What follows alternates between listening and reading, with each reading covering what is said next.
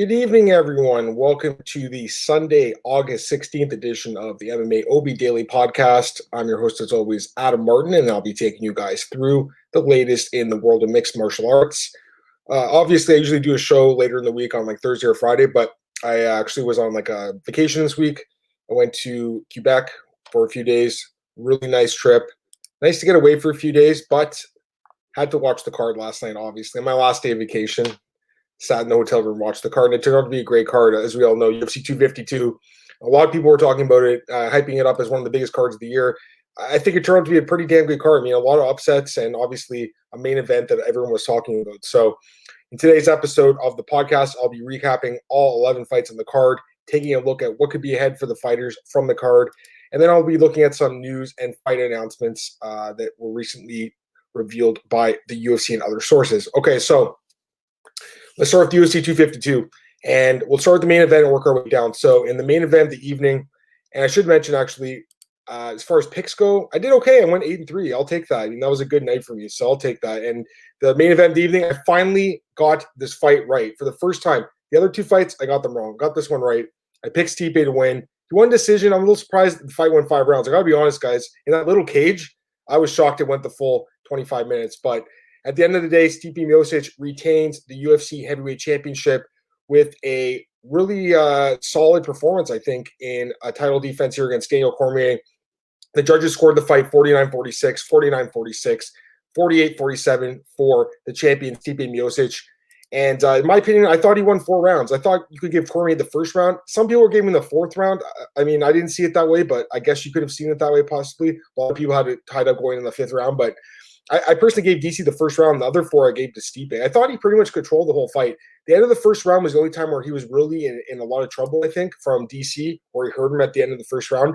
Other than that, Stipe, I think, was in control of this fight. His striking looked really good. Um, his takedown defense obviously was on point in this fight. Great cardio. He showed up in good shape. So did DC. Both guys, got to give him credit here, man. Heavyweights going full 25 and still really throwing it hard in the last round. I mean, it was impressive to watch it didn't win fight of the night, but I think it could have won fight of the night. It, it seems like Dana White's kind of going to the fans now for their picks for fight of the night, and and the fight of the night was actually a really big surprise. We'll talk about that later, but uh, yeah, I thought it was a really good fight. I think a lot of people are a little disappointed that there was no stoppage in this fight, but you know what? For me, it's like 25 minutes of high level MMA. I mean, I'll take that any day of the week. So Stipe wins the fight.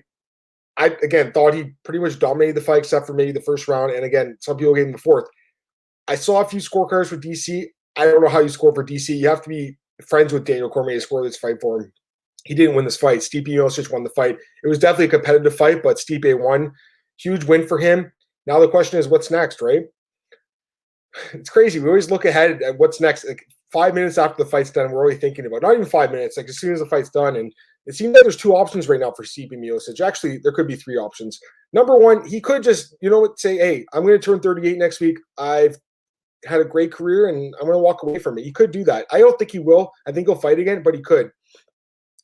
The other two options are way more interesting. The first one, obviously, is Francis Ngannou. Dana White said the press conference after the fight, this is the fight the UFC plans on making. They plan on booking the rematch between Miocic and Ngannou. We saw this fight two and a half years ago or so, uh, January 2018, I believe. And Stipe won a decision, dominant fashion, just pretty much controlled Francis with the wrestling. Two years later, Francis is a different fighter now. I want to see how his wrestling stacks up now. And I want to see if Stipe can take his punches this time around. So to me, it's a very intriguing fight. It does seem like the UFC wants to do this fight. But there's another option that I kind of find more intriguing, guys. And don't get me wrong, I love Francis. He deserves a title shot, no doubt about it. It would suck if he doesn't get a title shot. The guy has earned it. He's won like what his last four fights by knockout. He's been incredible. But when Jon Jones went and tweeted, I want to fight Stipe and prove that I'm the greatest fighter of all time. Basically, that's what he said. It got me thinking, man. Maybe this is the fight to make. I mean, Jon Jones obviously has been teasing a move to heavyweight for for years now. Fans have been talking about it. Media has been talking about it. Never happened. And of course, he's kind of been holding out since the the Ngannou fight. The talks for that fight went uh, to a standstill with UFC. They weren't going to pay him what he wanted. He didn't agree to their terms. The fight didn't happen. Right now, he's been sitting on the sideline since February. But I gotta be honest, guys, this is a really intriguing fight. And I think a lot of us have wanted to see Stipe versus Jon Jones for a long time. This might be the only time to do the fight. Jon Jones seems to be interested in it. Of course, he seemed interested in Ngannou, and that didn't happen, but he seems interested in this fight. It does seem like the UFC wants to do Ngannou. So if I'm a betting man, that is going to be the fight that's next. Francis and Ngannou versus Stipe 2. But I am really intrigued by this Jon Jones fight, man. I know Stipe is a little bit older now. He'll be 38, like I said, next week. And Jon Jones is he's not I wouldn't say he's in his prime anymore. I think he's a little bit exiting his prime at this point, but still would be a great fight. We've wanted to see Jon Jones fight at heavyweight for years. This would be the guy to fight. If he goes out there and beats Stipe Miocic, I mean, that would prove he's the greatest ever. I mean, he, I think he already is, Jon Jones, but this would prove it beyond a doubt. So I can see why he wants that fight.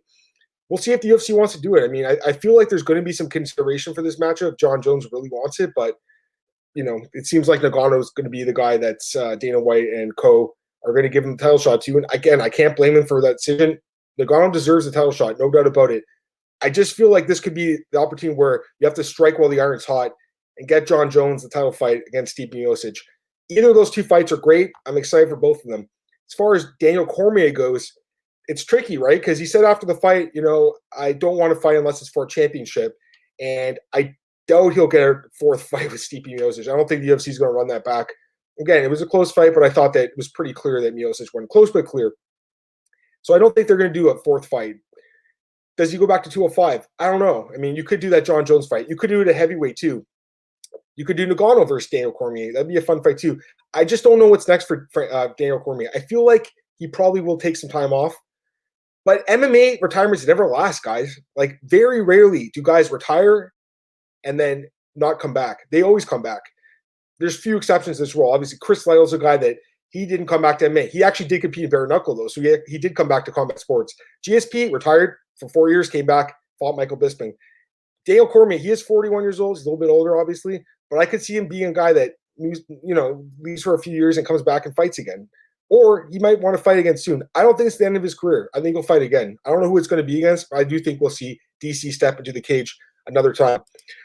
Anyways, getting to the co-main event here, Marlon Vera defeats Sean O'Malley via first round TKO. I definitely thought it was going to be a competitive fight. Um, I did pick O'Malley here, but Vera, I knew he was going to be a live dog here. He's a great fighter. We all know that. He was on a nice win streak. Obviously, the Yadong fight should have been a, a, win for him. I think a lot of us thought so he should be on a seven fight win streak right now. But bantamweight, he's on a six fight win streak because that was a featherweight fight. After this performance, the question mark about this fight obviously is the finish because what led to the finish was an injury. Sean O'Malley got hurt in this fight. He hurt his ankle or something. I don't know what's going on with Sean. I hope he's okay. I don't know if it was a training injury or if it was something that happened in the fight. There's been some videos posted. Some people are saying this is where Vera hurt him in the fight. Regardless, Vera did what he needed to do. He got the fight to the ground after O'Malley fell down and just smashed him with elbows and finished the fight. So you got to give credit to Marlon Vera here. I do think this is a fight you could run back in the future, but not right now. I think Sean's going to be out for a little while with this injury. As far as Marlon goes, this is a massive win for him, man. This puts him in the top 10 or close to it, I think. Um, definitely, uh, he's right up there at this point. Uh, of course, there are some question marks about this victory. Don't get me wrong. But I think he's proven in his last six fights that he is a stud. He's really good, man. And he finishes all his fights too. So he's a really fun fighter to watch. I'm excited to see what's next for Marlon Vera. You know, just looking at the rankings at 135, take a look at them. And right now, Marlon's ranked number. Actually, he's not ranked because Sean um, Sean O'Malley's ranked at 14, so he'll take his spot. So you look at the rankings and guys like Cody Stamann at number nine, that would make sense. Raphael Assunção, Jimmy Rivera, guys like that. I think he could take on those guys um, because I think he deserves a top 10 guy after this fight. Rob Font's another guy, number 10. So I think any of those guys make sense um, for his next opponent. As far as Sean O'Malley goes, again, he'll be out for a little while, but this is not the end for Sean O'Malley. He'll be back. He's very young. I think he's still 25. It's unfortunate he's had these injuries, though, um, for sure, but he'll be back. He'll be back. I'm not ready to write off Sean O'Malley just yet. I don't think he's another Sage Northcutt, like some people are saying. I don't think he's a flash in the pan. I think he is a highly skilled fighter. He lost his fight. It happens, but I think he'll be back. But definitely Marlon Vera, man, you got to give up to this guy. Another win as an underdog and another win by stoppage for Marlon Vera. Next up, Jairzinho Rozenstruik defeats Junior Dos Santos via knockout in the second round. I did think he'd win this fight. Uh, it was pretty competitive in the first round, but the second round he really started to take it to JDS. And JDS at this point, man, his chin is is pretty compromised at this point. 36 years old now. He's been knocked out three straight fights. He has been knocked out by elite guys though. Rozenstruik, Blaydes, Ngannou, these are the best of the best. So you got to keep that in mind. And he did knock out Derek Lewis just last year. People are forgetting about that. Er, everyone's talking about Derek Lewis now, hyping him up. Derek Lewis is a good fighter. JDS knocked him out last year. So I'm not ready to write off JDS just yet, but the problem is the way he's losing. If he's been lo- if he's losing like close decisions, it's one thing. He's getting knocked out in brutal fashion. I'm not sure his chin's able to handle punishment from these guys at the high level anymore. Guys like Jairzinho Rozenstruik that hit really hard. So it makes me wonder what's next for JDS. Dana White said he's going to have a conversation with him. I don't think JDS will retire. I think he'll fight again. Looking at the rankings, JDS is ranked number five. He'll move down obviously after this fight, but there's other matchups for him. I, I wouldn't mind seeing a rematch with Overeem at some point. Volkov's an interesting fight. Um, you know, guys like Walt Harris could be good fights for Fabricio Werdummer rematch. That'd be fun too. So I think there's some fights for him. I don't see him retiring. I think he'll fight again. If he does get knocked out in his next fight, though, that would be a problem. As for Rozenstruik, there's a few options for him. Derek Lewis is right there. Curtis Blaydes is another guy. And the other guy would be Alistair Overeem in a rematch. I think all three of those guys could make sense for Jairzinho Rozenstruik. I think I'd lean towards the Overeem rematch, to be honest with you. I think I'd like to do Lewis versus Blaydes if I was the matchmakers. And then I'd like to see Rozenstruik versus Overeem too, because the first fight, he was losing that whole fight, guys. Like he was losing, uh, he was on his way to losing a decision and caught Overeem with four seconds left in the fifth round. I mean, no one saw that coming. It was an impressive knockout. I'd like to see them run it back because I think Overeem could win the fight again. And if he doesn't, it just proves that Rozenstruik is the better fighter. So I wouldn't mind them running that fight back. I know it just happened last year, but I think it does kind of make sense considering Overeem's also coming off a win, although he is fighting Augusto Sakai uh, in September. So he's got to win that fight. And if he does win that, I think they could do this matchup with uh, Rozenstruik the second time. Next up, we had a big upset here as Daniel Pineda defeated Herbert Burns via second round TKO. And I even said in the podcast on Tuesday, guys, I said Pineda's got a really good chance to win this fight. I kind of wish I picked him. It is what it is. Once Burns showed up to the scale, four and a half pounds heavy, made you wonder like what happened. I'm not sure if it was an injury or he just didn't train hard. He didn't take this guy seriously. It was a short notice fight. You got to keep that in mind too. But he didn't look like Herbert Burns, like the guys we, have seen in the last few fights. He didn't look good at all. But you can't take away anything away from Daniel Pineda because he looked incredible in this fight. He dominated from pretty much after that first round. I mean, uh, you know, Burns did have a few spots where he had the back, and he did have uh, Pineda in some sort of trouble a few times in the fight. But for the most part, this was Daniel Pineda's fight, man, and he had that really dominant wrestling in the second round, especially his cardio looked really strong. That crucifix position where he started smashing those elbows into the face of Herbert Burns was just nasty, nasty finish. If you don't include those two fights in PFL where he lost, he's on a five fight win streak. If you include them, he's on a seven fight unbeaten streak with all his wins by stoppage. So obviously, there's question marks about those wins because he got caught for a banned substance after it's a little surprising he's even fighting this soon afterwards in the UFC, but I'm glad he's back, man. I mean, this guy is actually a fun fighter to watch. First time around the UFC, he had a three and four record and got cut. I think they could have kept him around a little bit longer, but you know, he's actually improved, I think, since then. Um, he's a little bit older at 35, Daniel Pineda, but this showed that this guy has uh, definitely a few years left, I think, at the top of his game. He looked great in this fight, guys. Seriously, huge win for him. Big underdog big upset here against Herbert Burns. And as for Herbert, I mean, this was terrible, just a terrible performance and just a bad showing. He'll be back, but he's not Gilbert Burns. You know, he's not his brother. He's not as good as his brother. Just it is what it is. He's a decent fighter. He's not as good as Gilbert Burns. I think we all knew that already, but this really reaffirmed it. Finally, opening up the main card, Merab Dvalishvili defeats John Dodson via unanimous decision 30 27 across the board. Uh, pretty boring fight, to be honest with you guys. Uh, opening up the main card here, I was kind of hoping for a little bit more of an exciting fight. Um, Merab, he's a beast. We all know that. I think he should be 7 0 in the UFC. The Simone fight, really controversial ending of that fight. And then Saenz, I think a lot of us thought he won that fight. So to me, this is a guy who should be on a seven fight win streak in the UFC. As it stands, five straight wins. He's impressive. He's ranked number 15 right now. He probably will jump up a few spots after this performance because John Dodson was ranked at number 12. So I'm assuming Merab will take his spot number 12. The problem with Merab is he's not the most exciting guy to watch and he doesn't finish fights. So to me, his ceiling's a little bit capped in this division. I, I love this guy, man. Don't get me wrong. His wrestling is incredible. It's dominant. He's a beast. His cardio is incredible. I think his striking is actually getting better too, but he's not finishing anyone. This was a tricky matchup, though. I'll give him that. John Dodson is just kind of a weird guy to fight. And John Dodson, man, what's with this guy? I mean, he's so inconsistent. At times, he looks amazing, like the Nathaniel Wood fight gets that knockout. He even beat Pedro Munhoz a couple years ago, but man, he's very inconsistent. And um, the biggest problem with John Dodson, a lot of these fights, he just doesn't throw any volume. He just kind of stands there, gets punched, doesn't punch back. He just waits for that big shot. If he doesn't land it, he loses decisions. So he's a tough dude. Never been knocked out, John Dodson. Never been submitted. All 12 of his losses by decision, but he can be beaten by decision. And this fight, he got beaten by Merab. As for Merab, you know, again, number 15, he'll jump to number 12, I think, after this. He deserves a top 10 guy. Even though he hasn't been finishing fights, I think he deserves a top 10 guy. So looking at the rankings, same guys I mentioned earlier for Marlon Vera, you can match up against Merab. So Jimmy Rivera, number seven. Raphael Assunção, number eight. Cody Stamann, number nine. Jo- Rob Font, number 10. I think any of those guys make sense for Merab's next opponent. Hopefully he can finish a fight, though, because I think the UFC, they they like guys that uh, finish fights. I mean, that's just that's a fact. Um, you can win decisions and kind of get to the top. It's possible, but you have to win a lot of decisions. Look at John Fitch. What do you have to win? Like eight fights in a row before he got his title shot? It's tough. You got to finish fights. So Merab's got to get it. He's got to get a finish, guys.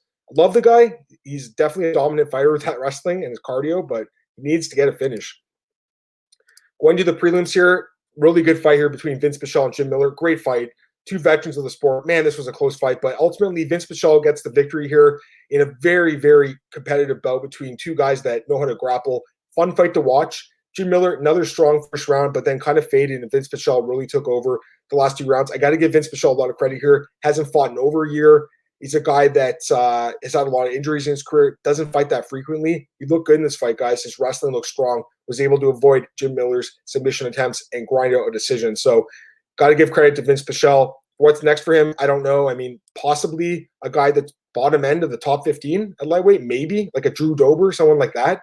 But most likely he'll be fighting an unranked guy next. And as for Jim Miller, you know, Jim's not a contender anymore. He's not a guy who's going to fight for the belt probably anytime soon. And he probably will retire without holding the UFC lightweight championship. But he's a guy that I think ultimately will go into the Hall of Fame one day based on longevity it's like you look at other sports like baseball, not everyone's going to win MVP, but there's guys that had great careers overall. They have tons of wins, tons of fights, and ultimately that will get them in the Hall of Fame. And I think Jim Miller's in the same spot. So, you know, he he might lose his next couple fights. Who knows? I still feel like he'll be in the Hall of Fame one day. 36 fights, most fights in UFC history. He, he comes the first guy to hit, hit 40 fights. I mean, that's impressive as hell. Next up, great performance here by Virna Jandiroba defeats Felice Herrig, first round armbar, first fighter to finish Felice Herrig. I mean, that's impressive. I know Felice hasn't fought in a while, two years. It's been a while since we've seen Felice, but still, the way Virna finished her, impressive. And she won a bonus, and I'm happy for her. I think she deserved it for sure. Great performance. And I, I forgot to mention, Pineda also won a bonus. He deserved it. But as far as Jandiroba goes, I mean, she is she's impressive, man. 16 and 1 now. She's 2 and 1 in the UFC. She beat Mallory Martin and Felice Herrig. Um, but the only loss in her career is Carla Esparza, who's shown that she is a very good fighter and she can beat a lot of prospects. So to me, Vern Jandiroba is, you know, I think a sleeper in this division at 115. Uh, definitely needs a couple more wins against ranked opponents before we start talking like a title shot. But Felice was a ranked fighter. I think she was 15. So this should get Virna into that top 15 at 115. And yeah, Felice was number 15. So, you know, you look at the rest of this division, she could fight someone like uh, Grasso or Torres, someone like that in the bottom end. But I definitely was impressed by her performance in this fight. And as for, for as for Felice Herrig, 35 years old, three straight losses, one fight in the last two years, a lot of injuries. I think she'll get one more fight. I think UFC will give her that respect. They'll give her one more fight. She does have a five and four record in the UFC, so winning record overall. But um, you know, she'll get one more fight, I think, and if she loses that, that might be the end of it for her. But uh, yeah, man, I mean, seeing her get finished like that, very impressive by Jandiroba. Next up, in a catchweight bout, Daniel Chavez defeats TJ Brown via unanimous decision, 29-28 across the board. I did pick Chavez as a dog here. I liked what I saw from this guy. This was a great performance, man. I think he really opened some eyes in this performance. I mean, took it on short notice, and he just pretty much lit up TJ Brown with his striking. His leg kicks were nasty he actually dropped TJ Brown with a straight right, I believe, at one point too. So he sat him down with that punch. He looked incredible in this fight. Third round got a little bit tired. TJ won it on the judges' scorecards, but in my opinion, I think you could still could have given that fight, uh, that round to Daniel Chavez. He easily won this fight. Great performance by him. You know, again, a low ranked guy at featherweight, but uh, I'm excited to see what's next for Daniel Chavez. Uh, and the other fight on the ESPN portion of the prelims was Livia Renes, who's defeating Ashley Yoder very surprising unanimous decision 29 28, 29 28, 30 27. I picked Souza to win this fight. You know, Yoder is someone that honestly is not, I don't think, one of the top 15 fighters in this division. I don't even think she's top 20. She's two and five now in the UFC. Having said that, I did think she won this fight. I thought she grinded it out. So to me, Livia, she got the win here, but I wasn't impressed. And uh, she is two and one now in the UFC. Both her wins were really close decisions, though. So I don't know. I, I haven't liked what I've seen from her to be honest with you. Um, definitely, she's someone that could turn it around. She's got some pretty good wins in her resume back from the Invicta days and stuff. So curious to see what happens to her next in her next fight. But uh, I wasn't impressed by her performance here. And for Yoder, two and five now, terrible record, but she'll probably get another fight because I think there was some controversy here as far as the decision goes. Finally, going to the early prelims, we had Chris Daukaus defeats Parker Porter via first round knockout. It was a, a good win for this guy, but I mean Parker Porter. I'm sorry, like I'm not trying to be you know harsh because it's hard to get to the UFC, man. You grind for years. This guy's been on the regional scene 15 years. This guy's not a UFC caliber fighter.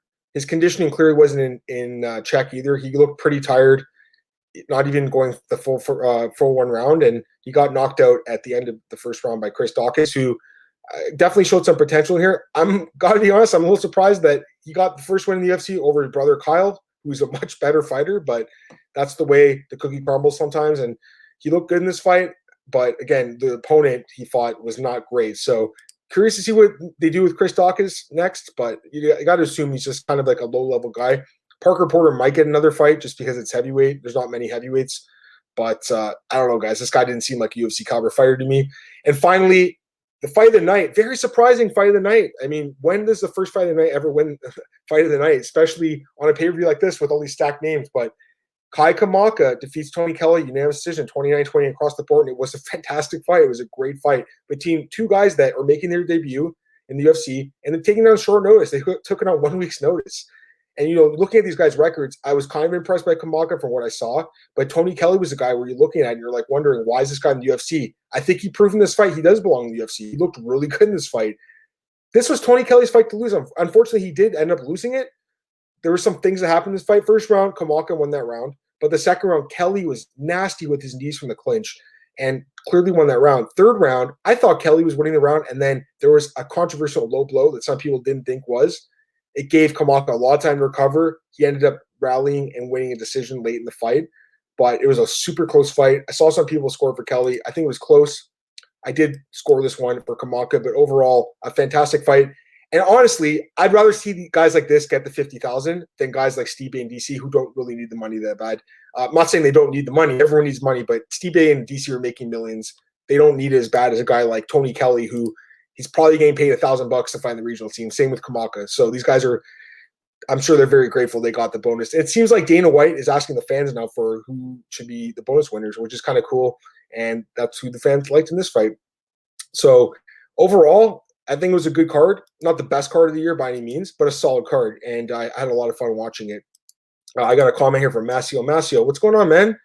If UFC, if UFC events still have titles, this one be called Twilight Zone. I was actually thinking about this the other day. Like, I kind of miss when they used to do the titles. Um, I can't remember when they stopped doing it. It was like UFC 112 or something. Was that it? Let me check here. 112 Invincible. I think that's the last one. Yeah, that was the last one. So I was right that was the last time they did it. Was Maia versus Silva. I think Dana White just didn't want to jinx anymore and didn't want to do the names. But uh, yeah, I'm with you, man. So it's been 10 years since they uh, haven't been doing that. But I used to like when they named the event something like uh, Knockout or I don't know what, what were the other ones? Redemption. There was a bunch of names. I don't know. Relentless. Just looking. I mean, some of them were kind of lame, but I thought it was kind of cool. Either way, yeah, I know what you're saying, man. All right, let me get to some news and fight announcements here. Um, if anyone has any comments or questions about UFC 252, definitely throw them in the comments and I'll be sure to talk about whatever you want to talk about. But let me get some news quickly. So UFC 253 officially moved to September 26th. Uh, the reason for this, this was moved is because, well, White hasn't announced it yet, but it seems obvious at this point this fight's going to be on Fight Island between Adesanya and Costa, which is fine with me. Two international guys makes more sense. September 19th, now Colby Covington versus Tyron Woodley. Five round fight. I like that. I would rather see that fight for five rounds than three. I think we need five rounds for that fight. So that's good to hear. Also, Holly Holm versus Irene Aldana was rebooked for an early October card as a headliner, and Zabit Magomedsharipov versus Yair Rodriguez booked for uh, card as well in October UFC 254. That's Khabib and Gaethje. Only three rounds though, which sucks. I want to see this guy fight for five rounds. What the heck, man? We can't see Zabit ever fight for five rounds. Seriously, in this case, I understand like it's going to be a kind of short notice, I guess, because yeah, right now Yair's hurt. It wasn't Zabit's fault Yair got hurt, but still, Zabit might end up fighting for the belt. He's never even fought five rounds. It's kind of weird. Like I want to see the guy fight for five rounds. I'm very disappointed they weren't able to find an opponent for Zabit on the card on August 29th. Right now, the main event is Anthony Smith versus Alexander Rakic, three round main event. it's an okay fight. I mean, I don't think that's a main event caliber fight. I would have rather seen Magny Lawler, to be honest with you. Um, too bad Jeff Neal fell off the card. That would have been a perfect opportunity for Jeff Neal to get a headliner. But uh, yeah, I, I, mean, it's really disappointing. They couldn't find someone for Zabit to fight. I'm assuming he just didn't want to accept any of the names that were offered. I would have loved to have seen Zabit versus Kattar too. I know it doesn't make sense because he just beat him, but it would have been a good fight for five rounds because I really think Zabit needs that five round test before he fights for the belt. So disappointed with that. There's a bunch of other fight announcements. I'll get to them in one minute here. I just want to answer Marcus Williams' question. Hey, Marcus, how are you, man? Whose stock do you think dropped the most from UFC 252? I mean, obviously O'Malley's for sure. He did get hurt, Marcus. I don't know if you heard me talking about that um, fight, but he obviously got hurt, as you saw. Having said that, he got finished in the first round. So I think that a lot of people will look at him and be like, he's not as good as we all thought. I do think this kid's good. I think he'll be back, but he's going to be out for a little while. So definitely, I think his stock dropped. Herbert Burns, another guy, he looked terrible in his fight. He, missed weight. He just looked awful. It was a terrible performance by Herbert Burns. I'm not saying people were talking about him as like a title contender, but people were kind of hyping him up after his last performance against Evan Dun- Dunham, where he beat him like a minute. So this guy is good, but I don't think he's even close to you know even a top 15 spot 145. Um, you know, looking at the the rest of the card, uh, I mean JDS is another guy I think you could mention. Uh, another knockout loss. Marcus, it's not good. John Dodson didn't look good either. So, and you know, I'm just naming the losers, but I think those guys in the main card, they were in a prominent position on the card. They didn't look too good. I think they could definitely all be in the running for this. Uh, I think it's a great question, though. I would have to go with O'Malley, though, if I had to answer that question. I'm actually curious if anyone wants to jump in and give their thoughts on that. I'd love to hear it. Um, I got a couple other guys asking about some upcoming fights, which is actually what I was going to talk about next. So let's start with this one because Marcus, you actually asked, and it's first on my list. So let's talk about it. I am disappointed Charles Oliveira not getting a higher ranked opponent next. I'm completely with you, Marcus. I was very surprised they booked him against Beneil Dariush. I'm not saying it's not a good fight. It's a great fight. It's an awesome fight. Should be a lot of fun. The winner, I hope, will get a top five guy, but I'm surprised Charles didn't get it already. You know, you look at his resume. It's first off most submission wins in UFC history. We all know that he's got to be up there as far as the greatest uh, BJJ fighter ever. Um, and right now he's on a seven fight win streak. He's been knocking guys out too. Seven fight win streak all by stoppage. Best win in that streak, Kevin Lee, who Kevin Lee right now is he ranked? Um, Kevin Lee's ranked number 10. So that's his best win. So it's a good win. He's ranked number six right now. Somehow he's ahead of Paul Felder, who beat him. I actually would have liked to see that rematch, Marcus. I would have liked to see the rematch between Oliveira and Felder, who's again ranked right below him. Although I think he should be above him because he's knocked him out head to head. That's the fight I would have did. I think Dan Hooker would have been a good fight too. I'm a little surprised that even Dariush Dariush right now is ranked number 14. He's a great fighter though, and he's on a nice win streak, five fight win streak. I think UFC just thinks, you know what, this is gonna be a great fight, and he's booked it. The winner will probably get an elite opponent. But to me, both these guys probably should have got a top five guy in their next uh, fight. Well, especially Oliver. I think uh, Beneil probably a top ten guy. But either way, you know, there's guys like Iaquinta that are hanging around the top ten that don't fight that often. In my opinion, a guy like Dariush could easily be above him in the rankings. So rankings are a little messed up right now. Um, I think at this point, Charles probably just wanted to get a fight in. Um, he hasn't fought uh, since March, and this is probably the only opponent they offered him that said yes. So it's a great fight, Marcus. I'm excited for it, but I do agree with you, man, that uh, I think they should have given a guy that was ranked a little bit higher. It is what it is, though. This is a great question, too. Eduardo Flores, thoughts on Islam versus RDA? Hope you're well, Eduardo. Great question. This was actually my next fight on my list. Chris Taylor at bjpen.com broke the news. So gotta give Chris big ups on that one. I think he made a mistake at first. I think he said it was Islam versus Oliveira, and people were like, "What?" or something like that. Anyways, he he he, he corrected himself. But yeah, it's going to be Islam versus RDA. Good fight. I mean, no one wants to fight Islam. He's one of these guys that's just he's really dangerous, but his ranking is not that high. Again, he's ranked number 10, 11 right now. But we all know how good he is. So he's one of these guys that no one wants to fight. RDA is a guy that will fight anyone, literally. Interesting, he's moving back down to lightweight. I think at welterweight right now he's number nine in the world. He kind of saw the writing on the wall there. He's not big enough to compete with these guys at welterweight, as we saw against guys like you know Usman and Covington. These were just terrible matchups for a guy like RDA. He can't beat some guys there. He did beat guys like Robbie Lawler and Neil Magny, but I think overall lightweight's probably a better spot for RDA. It is late in his career, so it'd be interesting to see how much weight he can cut uh, successfully. I mean, he could be one of these guys that if they ever open up 165, be the perfect guy for it. But you know, it's an interesting fight. I mean, it's kind of a tough matchup thing for RDA. He is a well-rounded fighter. We all know that. He's got good wrestling, good striking, good cardio, good chin. But uh, Islam Makhachev, man, that wrestling, that cardio, that pace, I think it'll be a little bit too much for RDA, and he's a little bit younger too, right? So you got to favor Islam in this fight. Uh, I don't think the odds are up yet, but yeah, I'd favor Islam in that matchup. Couple comments here, Masio Masio, more wrestling for RDA. Yeah, I don't know, man. I think Islam will out wrestling. You know, I think he'll be faster too. I just kind of see it being a bad match for RDA, but again, who knows? It's MMA, man. We see upsets every week, so who knows? And RDA is a veteran and a former champ. You got to give him a lot of credit. He also mentioned Dariush is more power. Yeah, probably. He's more wild too, but Oliveira has power, man. He's shown it. He showed it the fight against Jared Gordon and Nik Lentz. Nik Lentz is a tough guy to finish. Knocked him out. Jared Gordon, he's been knocked out a few times, but the way he knocked him out was impressive. So it's an interesting fight. I mean, it's a fight between two grapplers that probably stay standing, so it's going to be fun to watch. Um, I honestly have no idea who will win. I, I think Oliveira will be favored if I have to guess, just based on the win streak. But Dariush is definitely solid. And then Eduardo also mentioned he can't wait for Maria Agapova's next fight to kill her. I'm excited for her next fight too, but why did they give her Shana Dobson? I know she called her out. That fight makes no sense. Come on, guys. Maria Agapova is someone that could probably be in the top 15 by the end of this year. I think she's really good. And Shana Dobson's a fighter that's on the periphery of the roster. So don't understand the matchmaking there. Um, other fight announcements. I already mentioned Covington and Woodley. I'm excited for that one. Odds are out. Covington, big favorite there. No surprise. Uh, Korean Zombie versus Brian Ortega, October. Should be a good fight. I'm glad they finally booked it. It seems like they've been talking about this fight forever. Brian Ortega hasn't fought in, I think, almost two years. Last time I saw him fight, actually, uh, was his last fight against Max Holloway in Toronto, 2018, December 2018.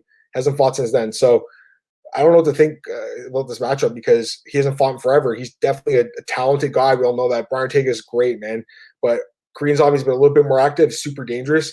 I kind of favor the zombie a little bit in this fight, but uh, definitely should be a close fight. You know, just looking at the odds for this one, I believe they have them out here. Um, let's see here. Ortega. No, there's no odds out actually. I thought they were. No, there's no odds for that, but hopefully they, they pop up soon. Actually, I should mention there are odds out actually for Stipe and Francis. I saw this this morning. Francis opened at minus 225, Stipe plus 190 for the rematch. Wow, crazy, man. I, I love Francis. He's great. How is he this big of a favorite for Stipe? I don't get it at all. I know there's hype. He'll probably end up being the favorite at close, but they opened the line too high. Stipe plus 190, come on. For a guy who already beat him, for a guy who's proven he's the best heavyweight ever, I mean, the guy's amazing, man. So I, think right now you look at those odds plus 175 and Stipe in the rematch. I gotta take Stipe. Don't know what you guys are thinking, but I mean, come on, that that seems like a no brainer. I love Francis, but there's a blueprint to beat him, and Stipe's already shown that he can beat him. So I I'm confused by those odds. You know, really surprised by them. Um, other fight announcements here. Edson Barboza, he's supposed to fight Jeremy Stephens. That fight's been scratched. He's going to fight Sodiq Yusuff now. Really fun fight. Dangerous fight for Barboza. I would have favored him against Steven. This is a tough fight, though, man. I mean, Yusuff is super dangerous, really solid fighter. Barboza is definitely good. 145, the cut still kind of worries me for this guy. Um, I think Yusuff will be favored, and if he's not, I think he'll be worth a shot as a dog. So I do kind of lean towards Yusuff here. You know, definitely got to think about the fight more before I get my official pick by any means. But uh, you know, I, I would assume the line will be close, but I kind of lean towards Yusuff a little bit, guys. Another fight here, women's fight at 125 between Cynthia Calvillo and Lauren Murphy. Great fight. Winner probably gets a title shot. Cynthia looked amazing as Jess Guy, and as we all know, uh, she could very well be fighting for the belt. Next, they gave Jennifer Maia the title shot. You guys know I don't agree with that necessarily. I thought it should have been Maia versus Murphy.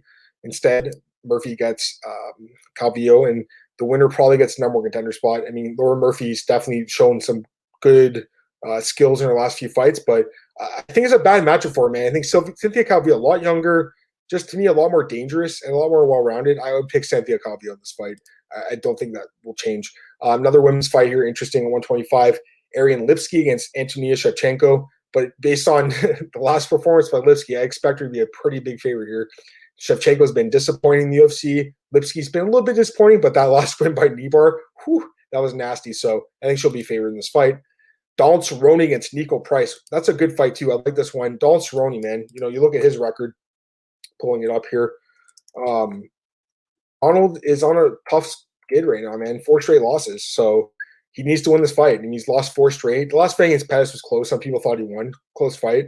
You got to give him some credit, though. I mean, he's lost to Pettis, McGregor, Gaethje, and Ferguson. Like, there's those are elite guys. You look at his last eight losses: Pettis, McGregor, Gaethje, Ferguson, Edwards, Till, Lawler, Masvidal.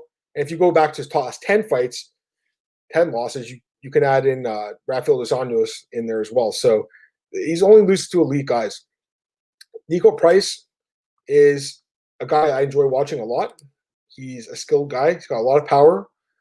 Overall in the UFC, his record is 5 4 and 1 no contest, 6 4 and 1 no contest. And he's got a lot of knockouts, but he's been knocked out a bunch himself and kind of worries me here. And also, he's been submitted too. Cerrone's definitely capable of finishing him in this fight. So I don't think this fight's going the distance. I think someone gets finished. I think you kind of got to fade, fade Cerrone a little bit here. So uh, I think people will probably favor Price a little bit, the betters, but uh, it's a close fight, and Cerrone definitely can win this fight. Another fight's interesting: Mo Greene against Greg Hardy. They didn't do the Tanner Boser fight; they're doing this instead. Greg Hardy. I mean, it's hard to say with Greg Hardy like how good he really is, right? Like, because he's looked pretty amazing at some times, like the uh, the fight with, for instance, Juan Adams and stuff. But you know, he goes and fights a guy like Volkov, gets dominated. The, the Castro fight not very impressive. He did win the fight, but overall, I mean, he's he's kind of up and down, but he still got very green in the sport. I think he can get better. 32 years old too and we all know he's an amazing athlete. Mo Greene, um, he's skilled, man. He's definitely dangerous overall in the UFC. Five and two. I mean, that's a nice record. It's quietly a nice record at five and two. But some of these fights, man, like the fight with Gian Villante, well on his way to probably losing that fight or at least a draw in that third round game, knocked down and hurt. Ended up rallying, getting the submission from the back. But I think it more said said more about Gian Villante's performance than Mo Greene's and some of his other wins against guys that, aren't in the UFC anymore. Junior Albini, Michel Batista, Jeff Hughes. Excuse me, it's actually a four and two record. Still, I mean, it's a winning record, but the guys he's beating aren't good. So, how good is he really? I don't know. I'm not sure. He's 34 years old too. He's not young. Um, close fight. I, I think it should be. Um, I think Greg Hardy should be favored here, just based on hype and stuff like that. But I don't know. And the last fight I had on my list here, Ian Heinisch against Brendan Allen. These guys have called each other out forever.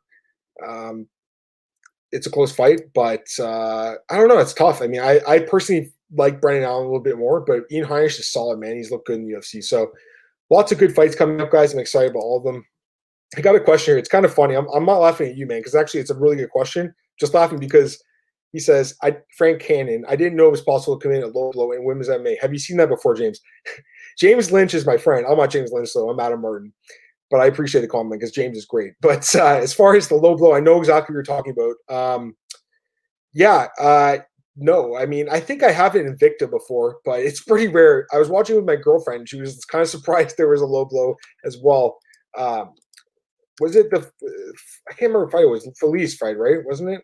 Can't remember anymore. Um, oh, it was Yo, sorry, it was Yoder. Yoder and Souza, yes. Okay, so I remember it, yeah.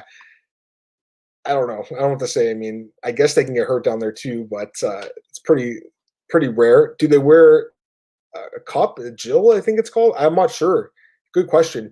I've seen also seen. Uh, I think someone got kicked in, in the boobs once in Invicta. I saw that must have hurt too. I mean, it's it, it's possible to reach up there. I guess it's a funny question, man. But yeah, uh, I'm just laughing because I'm not James. I'm Adam. But I'm to tell James about that. I'm sure he's to laugh. No, it's okay, Frank. I see your comment there too. It's it's just funny to me. Um, as far as some other news goes, let me just see what else is out there because um, there's obviously a lot that happened this week. I didn't talk about contender series. I guess I could do that really quick. I didn't get a chance to talk about that earlier this week. Let me see here. Contender series 28. see here. All right. Season four, week two. Yeah, there was uh five contracts awarded on this card. And I was surprised by that personally. Uh, I thought that Stoltzfus could get a contract his opponent got hurt, but I think I would have given it to him. Yanez for sure, Laramie for sure. I would have given him for to Impa, I think. But Cory McKenna, I was surprised she got a uh, deal because I didn't think she looked good in her fight. It, that fight kind of sucked. So surprised she got it. I think it's because Faber's her coach, and he, and obviously Dana White loves Urijah Faber. But yeah, I don't see that happening. Um, I don't think she's going to be that good. I mean, she's only 20 years old, so she can get better. But right now, why is she in the UFC? I know they need fighters, guys, but seriously, like, is he just going to give a contract to everyone that wins on the show? It sucks for guys that were on like last year and the year before. Like Chris Curtis had a stoppage win, and the UFC was like, "Nah, we don't want you because you're too old." Why was he even on the show in the first place then? You know, a guy like that, for instance, or even Impa wins his fight last year. They don't bring him on this year. He wins another fight. They bring him on. It's kind of weird. Like I don't understand the whole way they're thinking about it. Only one guy has not got a uh, deal from this year that won. That was uh, Jerome Rivera, who everyone thought lost his fight. So everyone that legitimately won got a contract. he's just giving them like candy. Next week, there's uh, five more fights. We'll see what happens. I mean, there's some some divisions that need uh, fighters like heavyweight. Josh Parisian. I mean, that's a guy that'll probably get a contract. So you have another guy there, and uh, a couple other fighters there, like Victor Reina, fought in the UFC too. I think it's or a contender series last year. So we'll see what happens. But I I, I would like them to be a little bit more selective. It's again, it's great to see guys get to the UFC and girls get to the UFC. You can't just give a contract to anyone. I think the definition of what a UFC caliber fighter is has changed a lot over like the past 10 years, 20 years, especially like the last couple years though, and especially since the pandemic started. But there's got to be kind of a floor. You can't just give a contract to anyone. Cory McKenna, you know, I think she's five and one now, if I'm not mistaken. Let me double check that. But I think I think that's a record. But seriously, like, what from this fight showed that she should be in the UFC right now? I didn't see it. I, I feel like it's one of these situations where the UFC is like, you know what, we want to get her before anyone else does. I know she has some good uh, experience as an amateur, though. I guess they like that as well. But to me, it wasn't that impressive. So don't want to single her out because you know she's the only female on the card. It's not like that at all. It's just that I thought she didn't have a impressive enough performance. Because again, you look back at last year, some of these guys like William Knight had a knockout win. He's not in the UFC. He got a developmental deal. I think McKenna should have got a developmental deal. They're not doing that. It seems like they're just giving deals out. Frank says, "Sorry, I don't apologize, man. I'm actually laughing. I think it's great. I'm gonna tell James about. It. He's to laugh too. So no worries there. We got confused many times before. Don't don't worry about that. Um, again, more news. Just seeing what's out there. Um, obviously, it's been a long week. Hope you guys have had a good week. I had a really good week.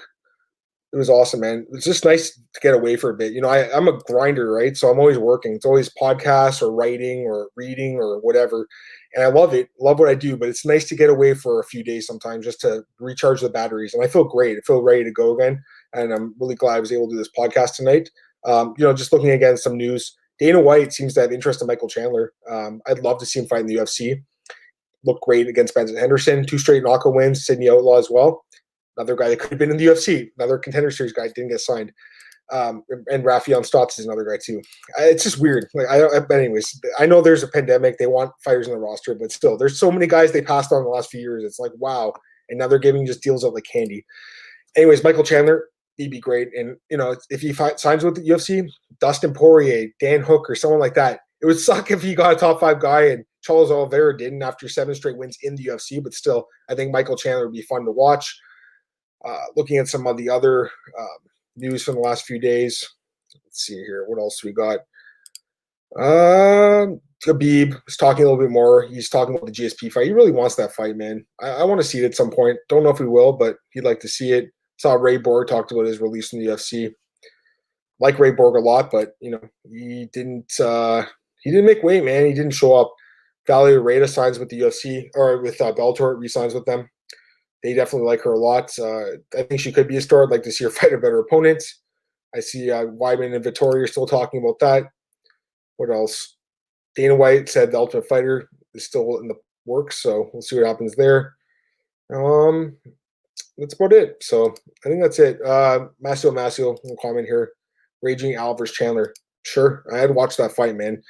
Raging Al is a guy who is definitely a talented guy, and we all know how good he can be. Like the fight with Kevin Lee, he looked incredible. But he's a guy that what he has what no fights this year, hasn't fought since October, and somehow is still in the top ten. He has one win in the last three years and is in the top ten. I don't know, but I, I wouldn't mind that fight just to get him out of the top ten so Chandler can get in there because I think Chandler's got to make a run now. He's a little bit older. He's got to make a run now anyone wants to throw any last second questions in or comments, throw them in there and I'll be sure to answer them. But I just want to plug my stuff here, I guess, before I get out of here. So, first off, you guys can follow me on Twitter at MMA Martin. And the podcast is available a lot of places. MMAOddsbreaker.com. That's the home of the podcast. Definitely check us out. Please subscribe on YouTube if you haven't already. I'm sure all the people in the podcast right now are, in the live stream are already. But if you haven't, please do that. It would, it would be great. If not, subscribe to iTunes, subscribe to Google uh, Podcasts, subscribe to Anchor, Spotify. I'm available a lot of places, so definitely check it out. And you guys know, you can always message me on Twitter. I'm always down to talk about MMA. Um, also available at bjpenn.com. I'm always doing the news there, and then MMA Rings on Net.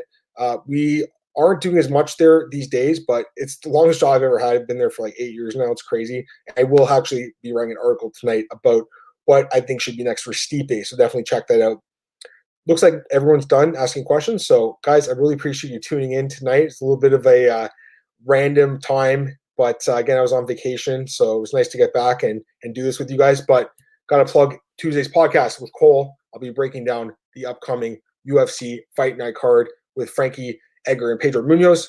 That'll be Tuesday, 10 a.m. right here at MMAOddsBreaker.com YouTube channel.